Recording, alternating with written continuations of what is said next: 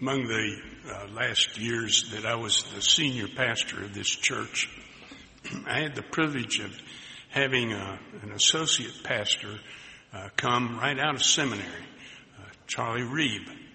And at that same time, Alex Shanks was graduating from Florida Southern College. And he came in and served a year as a, an a intern, as, as a pastoral intern.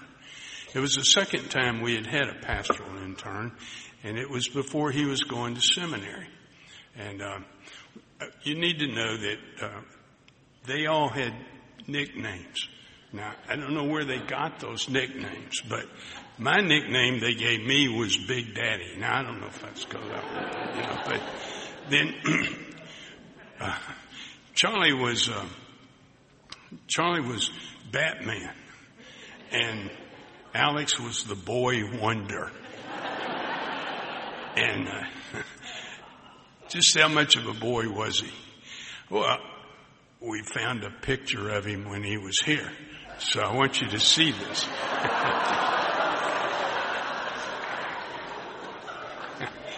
Somebody said, Alex is going to be mad if you show that picture. I said, who cares?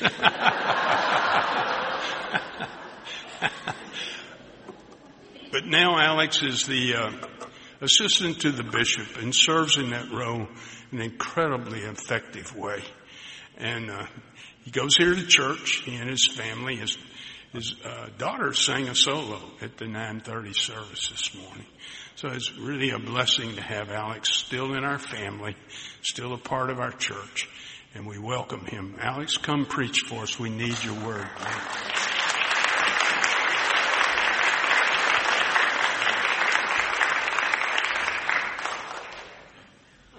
Really thought I'd gotten rid of all those pictures, but I guess not. Uh, before I read the scripture passage, I just want to say thank you to Riley for his faithful ministry here among us. Uh, I wouldn't be here today if it wasn't for Riley and his uh, friendship and his mentorship in my life. And I know all of us have been blessed, haven't we, by his preaching over these last many months. So thank you, Riley.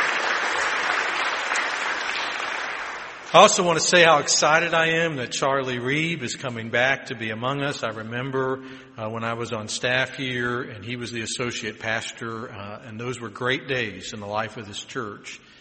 And Charlie's been a good friend to me. On my very first day as a brand new pastor in my first appointment, Charlie called me uh, just to encourage me and to make me laugh.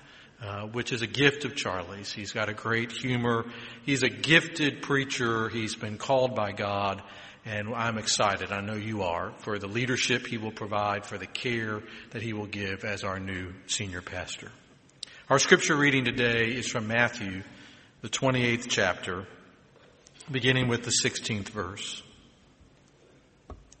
Now the eleven disciples went to Galilee to the mountain to which Jesus had directed them. And when they saw him, they worshiped and they doubted.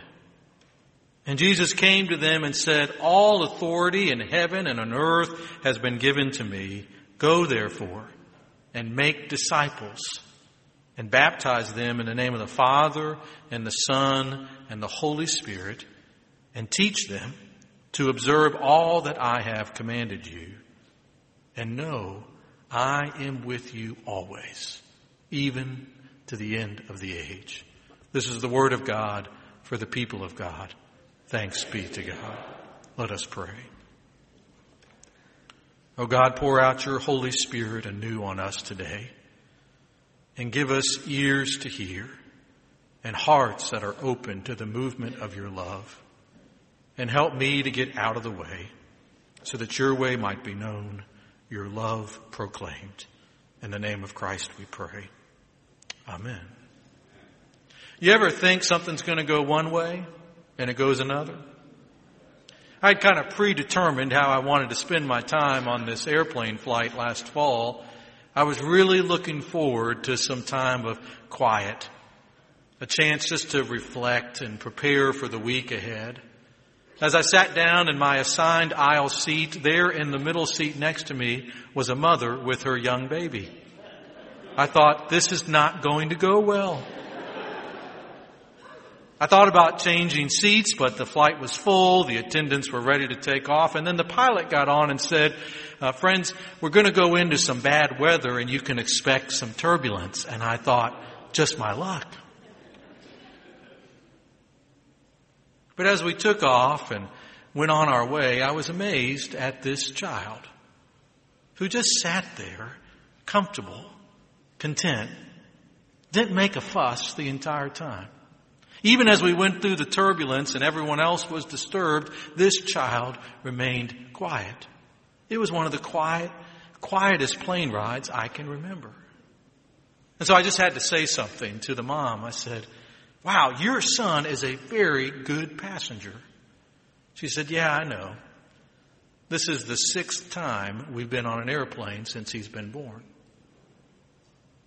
She later told me that her son, Gino, had been diagnosed with this rare disease, and they had to go from the Tampa airport to the Memphis airport uh, to receive medical treatment there in Memphis. We had this marvelous conversation about healing and hope and life.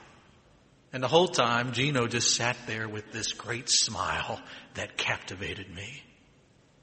At the end of the flight, I gave her my card and I said, if you ever need something, let me know. I, I know Methodists in Memphis and those in the Tampa area. And ever since then, I've remembered Gino and his mom in my prayers. You see, God did for me what I could not do for myself that day. And through the gift of just sitting next to someone, totally changed my perspective and gave me new eyes to see the people around me. I'm so glad it didn't go as I expected. Now, Who knows exactly what the disciples were expecting on that day, but they had gone to Galilee to the mountain that Jesus had directed them. And the scripture says that they worshiped him and they doubted. Did you notice that? Right there in the midst of the risen Christ, some of those apostles had some doubts. Their worship was mingled with doubt. The, the sight of Christ did not remove all their uncertainties. They, they wandered between adoration and, and indecision, between prayer and puzzlement. The good news about the God we worship is that doubt does not exclude you from this place. In fact, the very disciples of Jesus on this mountain worshiped and doubted. So if you come today with some questions about who God is and about what this all means, you are welcomed in this place. I know we often look down on people with doubts, but I believe doubt enables you to experience faith in a deeper way. And they must have talked about their doubt, otherwise it wouldn't be found in the gospel writer. So the gospel writer is saying if you have doubt today, if you wonder, if you're a little uncertain, you're welcome. You see, doubt keeps you anchored to humility. And humility keeps you curious. And curiosity reminds you that this faith we practice is a mystery. And if you don't have some doubt in your life, you might become dogmatic. And I don't know about you, but I think the world needs less dogmatic people and more curious people. They worshiped and they doubted. And then here comes Jesus. Jesus says, all authority has been given to me in heaven and on earth. Now go Make disciples. Baptize them in the name of the Father, the Son, and the Holy Spirit, and teach them to obey what I have commanded. And I am with you always, even to the end of the age. Jesus gives them an assignment. How are we doing, church, with that assignment of Jesus? At the last service, this little teenager put up his hand and he goes, ah, we're doing okay. Which is probably about right, isn't it? Reinhold Niebuhr, the great theologian who taught many years at Union Theological Seminary, wrote an interesting thing that happens in groups and organizations. He said you put any group together and after a while, they will, uh, no matter what their initial purpose and reason for existing is, two things will happen. They will start becoming self-serving and self-protective. Left to their own devices, that drive for self-preservation will soon become more important than the original reason they were built to exist. It's pretty amazing, isn't it? You ever seen that? Years ago, a friend of mine, after he graduated from seminary, was a youth pastor. And as he was working as a youth pastor, he noticed the need for a van for the church. And in those days, a van was a really big deal, unless you were Baptist and then you already had a fleet of vans ready to go. So my friend finally convinced the church to buy a van. The leaders took the next six months debating and deciding over what kind of van it would be and exactly what it would take. And then when the van arrived, they did what Niebuhr said. They became protective of the van. They had so many stipulations and regulations that it was easier to walk to your destination, even if it was hundreds of miles away, than to use that van. But they didn't want the Boy Scouts to use it because they might scratch the paint when they pulled off the side of the pavement. I mean, it was almost as if, my friend said, they wanted to hang the van up and put a little glass case around it and a plaque that says, looks how great we are as a church, we've got a van. Because they had become about protection rather than the assignment. Or think about the great company IBM who started out uh, with this great share of all these wonderful things they were learning. But after a while, if you studied them, the books say that they became a little bit more about building the big corporate office, about taking care of everybody inside the institution, about self-preservation and self-protection, forgetting why they existed. You ever seen that?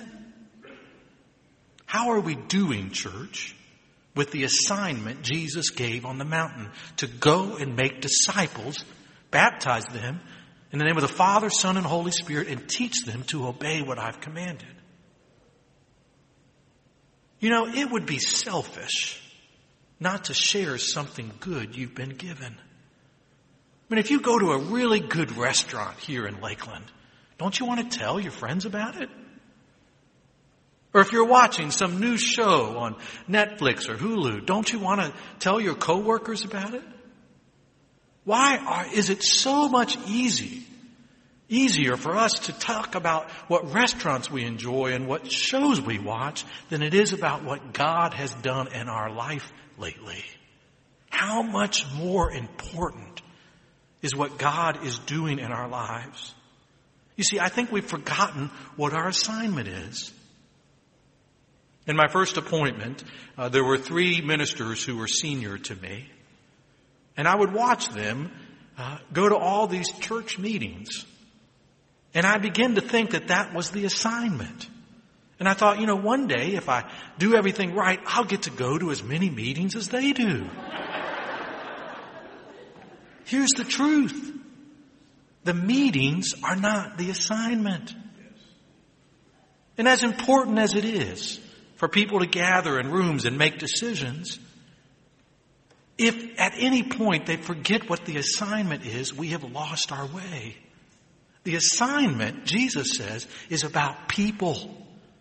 To see all the people, the people all around us, right here in this city, who are desperate to experience God's love to go into this community and to share God's love, that is our assignment, and yet we often forget it. I don't know what exactly that is. Some of it is probably our fear, isn't it? You know, if I asked you to come up here this morning and, you know, share a few words complete with references to scripture about what it means to be a follower of Jesus, you might get a little nervous, right? Some of you, your palms are sweating just thinking about it, right? But why is that? All we're asking you to do, Jesus said, is to tell the story of the difference God has made in your life. To share some of your strength, hope, and experience with other people. And when you do that, God will give you the words to say. God's Spirit will enliven you to say and do things you can't do on your own. Remember, Jesus says, all authority has been given to me. Now go and make disciples. The truth is, some of this is just about our readiness and our willingness to do something that's just a little bit out of our comfort zone. 1 Peter 3:15 says, "Always be prepared Always be prepared to give an answer to everyone who asks about the reason for the hope that is within you. And so what's it going to take for us to get focused on this assignment? Well, the first step is probably us just owning this part of our identity, believing that this is part of who God has called us to be. When someone comes into this room, what do they find? Do they find a group of people warm hearted, inviting, helping them find a place to sit, letting them know that they are loved? Do you notice when a new person comes in this room and do you welcome them? I want to give you permission to do something. I give you permission to talk to the people on your pew. And if you're really bold, you can talk to the people in front of you and behind you. In fact, if you really want to get over the top radical, you could cross the aisle and talk to the people in the other section. Before you leave today, I invite you to go talk to someone who you don't know. Simply introduce yourself. I promise you they'll be nice. They're in church, for goodness sake. You see, it starts right here in this very room. How we treat one another, whether we talk to one another, whether we're compassionate to one another, whether we include one another. That gives us a contagious spirit that then sends us out into this world. And people will take note of the spirit in which you live your life. And they'll want to know what makes that person different. I want to be a part of that church. I'm not asking you to be Billy Graham. I'm just asking you to tell your story, Jesus says. To be open to the movement of God's love in your life. If this is going to happen, we have to live in hope and live as if there's a joy that exudes out of us. People are the assignment. And if you notice carefully, this isn't about some technique or some effort. It's about simply being more aware as you go about your life. Interestingly, the word there, go, and make disciples, go is not the verb. Go is the assumption of the verb. It's the past participle, as we'd like to say. It says, as you go, do these things. As you go, make disciples. As you go, love them. As you go, notice their name. As you go, serve them. All over Lakeland, in your neighborhood, in the grocery store where you shop, in the lake that you walk around, in the spaces that you inhabit, there are people desperate for love. Wanting to know is there a church where I can be included? Is there a church that would welcome me with all my doubts and all my fears? And God is sending us, you and me. And every person you lock eyes on this week is an opportunity for you to share God's love. To bring a smile, to bring a gift of hope and light and joy to this world. You know, this, this passage assumes that there's a church where someone might come and experience Christ. Because it says, make disciples and baptize them. That's not something you do on your own. That's something we do as a church. Baptize them, teach them. You know, you have a golden opportunity to invite someone to church in the coming weeks.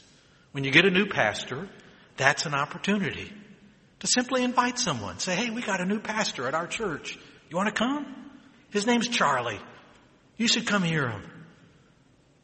Just think, what would happen if Charlie just noticed all these new people coming to church each Sunday that you've invited? And tell them that you'll stand out front and you'll wait till they come and you'll sit with them so that they know uh, what it's like to be around this campus. It's a golden opportunity to invite someone to come.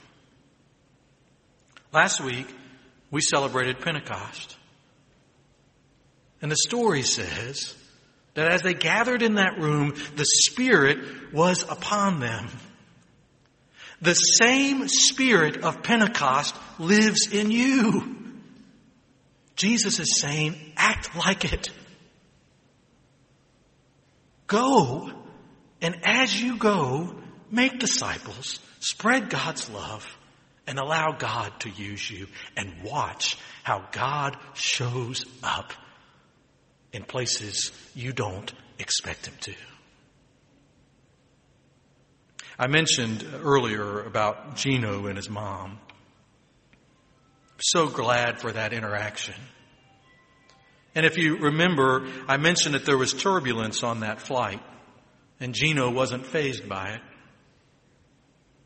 A few weeks ago, I read a, something from Reverend Cameron Trimble who said that when he was learning how to fly, his flight instructor told him, when you go into turbulence and you're the pilot, you need to learn something. If you tighten your grip, you will actually make the plane less stable. You will reduce the aerodynamics of the plane and you'll make the plane less safe, less steady. So remember, the instructor said, when the going gets rough, fly loose. That's what Jesus is saying to us from the mountain. Don't tighten your grip on the world we live in. Don't wrest control and live all tight. Fly loose. Fly loose and go into this world and show God's love. Jesus invited the disciples to a whole new way of life, and he invites us to the same. As we go, we've got a story to tell, a joy to share, a love to display. Jesus is saying, fly loose. Go and be fully present in this world, knowing that everywhere you go, there is someone who is desperate to know God's love. Go and be swept up in the possibilities that come when our eyes are wide open. Go. And as you go, take Jesus with you. Isn't that what he said? I am with you always, even to the end of the age. You don't go alone. Jesus goes with you. Go. Go. And take them. And let Jesus show up. May it be so. In the name of the Father and the Son and the Holy Spirit. Amen. Let us pray together. Oh God, we want a new assignment and you've given it to us. So open our eyes that we might see the world around us as opportunities to display your love and your grace. Help us to fly loose, God, with your love showing us the way. And as we come to this table, give us food for the journey and sustenance for what you have given to us to do. In your name we pray. Amen. So glad you've been here today for worship and I hope you'll be back next week to hear Bishop Fannin preach. Go into this world and as you go, know that God goes with you. Open your eyes to see all the people around us and share with them the love and grace you've experienced here. Go in peace, God going with you. Amen.